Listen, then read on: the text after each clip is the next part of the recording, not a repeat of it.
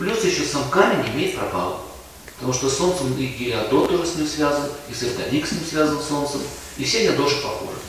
А тем не менее пробалы у них разные. Например, сердолик толкает человека на творчество. Творчество дает. Значит, если сердолик, вы, допустим, лучше будете стихи писать, лучше будете картины писать, э, допустим, если человек интересуется поэзией, он будет лучше проникать в суть поэзии. Поэтому Пушкин носил сердолик знаменитый, который передавался по наследству. Но это был очень простой сердолик. Еще, еще мало того, что сам сердолик обладает такими свойствами. То есть, смотрите, Солнце, но оно имеет уже не, как Рубин, не гигантоманию, а змеизм, альфа-омега. А он дает тебе, что величие в творчестве, но не в управлении. И таким образом, э, допустим, э, сердолик, он начинает человека направлять в этом, в этом мысли. А если еще выше, выше, допустим, астрологии – это магические воздействия драгоценные камни. Их можно зарядить той энергией, которую нужно. Так вот у камня Пушкина Сердолик, там была надпись в иврите. Старинное благословение. Тот, кто владеет этим камнем, будет иметь популярность, славу, другой стороны Солнца. Этот же камень потом был у Льва Николаевича Толстого. Я не, не помню сейчас, ну, каких-то еще очень великих писателей. Так вот, что и уже в советское время этот камень похитили из музея в Ленинграде. Он был похищен.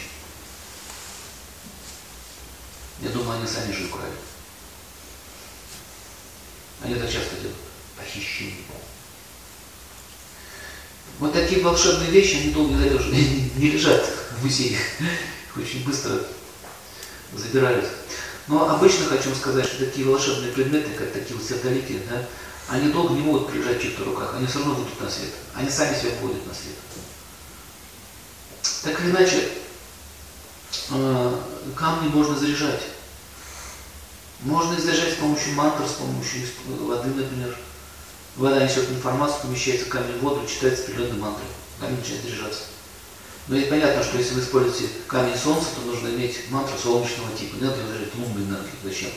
Она не совмещается одно с другим. А можно делать яги, специальные яги огненные, где камень становится уже талисманом. Он начинает уже приобретать какие качества? Какие? Да, он начинает принимать магические качества, магические уже. Как вот этого режиссера известного, посмотрите на сайте, что у меня есть, э, называется «Проклятие драгоценных камней». Фильм документальный. На камешек нашли Сердолик э, в раскопках скифских 3000 лет ему начал носить, что с ним начало происходить. Начал предметы двигать. И есть такие драгоценные камни, с помощью которых вы можете быть невидимым. Вы одеваете камень, ну, бриллианты чаще всего используются в этих случаях. Поворачиваете вот так. Вас не видно. Все, прошли в зал, сидите без билета, слушайте лекцию. Или куда-нибудь там на концерт. В самолет нужно зайти. Это уже интересно, да? То есть это дает вам силу, дает вам определенное положение. Это много чего дает. Вы можете перемещаться свободно, вас не видит.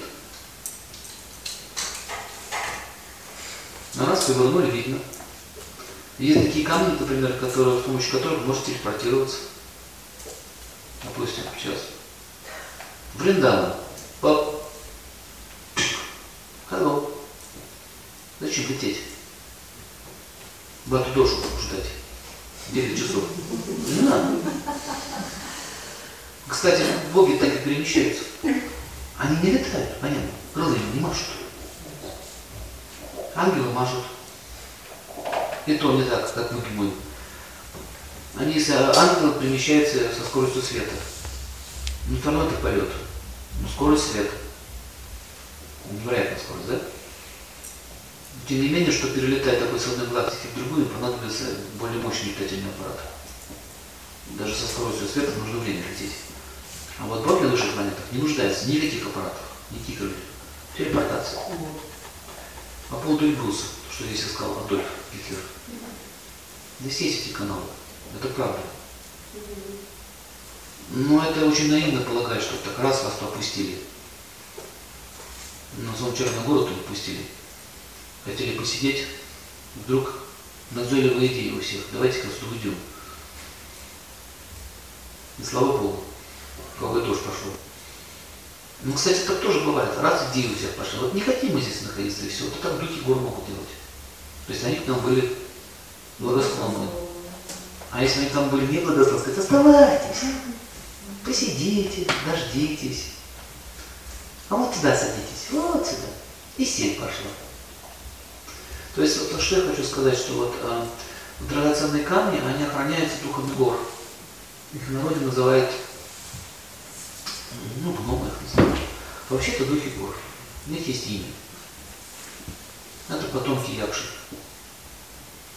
Их, э, их начальник, босс, руководитель, если говорить по-нашему, да, а, вообще царь, их царь это Кувера. Кувера, он казначей богов. Жена его, она отвечает за хранение подземных сокровищ. Хозяйка медной горы. Это жена Кувера, на самом деле. Старинные сказки, особенно русские, они очень близко ну, к истине. Сказание, сказка, слово сказание. То есть, то есть они, они являются царь царицей, они подчинены, они управляют подземным миром, не, не, не адским подземным миром, а миром, в котором находятся драгоценности. Металлы, эти минералы, руды. Шахтеры рассказывают в Донецке, что очень часто перед обвалом начинается стук такой. Все, вот такой надо сами отбежать. Опытные шахтеры уже знают, все будет обвал. Да более того, они даже подношения приносят. Шахтеры.